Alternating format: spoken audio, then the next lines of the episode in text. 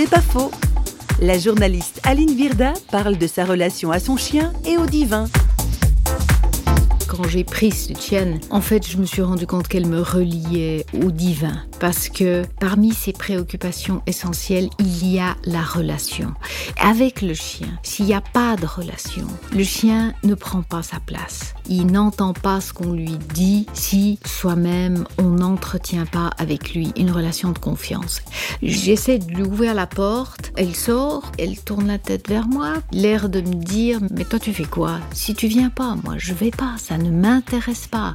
On est au cœur du sujet, on est au cœur de ce Dieu qui nous invite tout le temps à le suivre ou à marcher avec lui.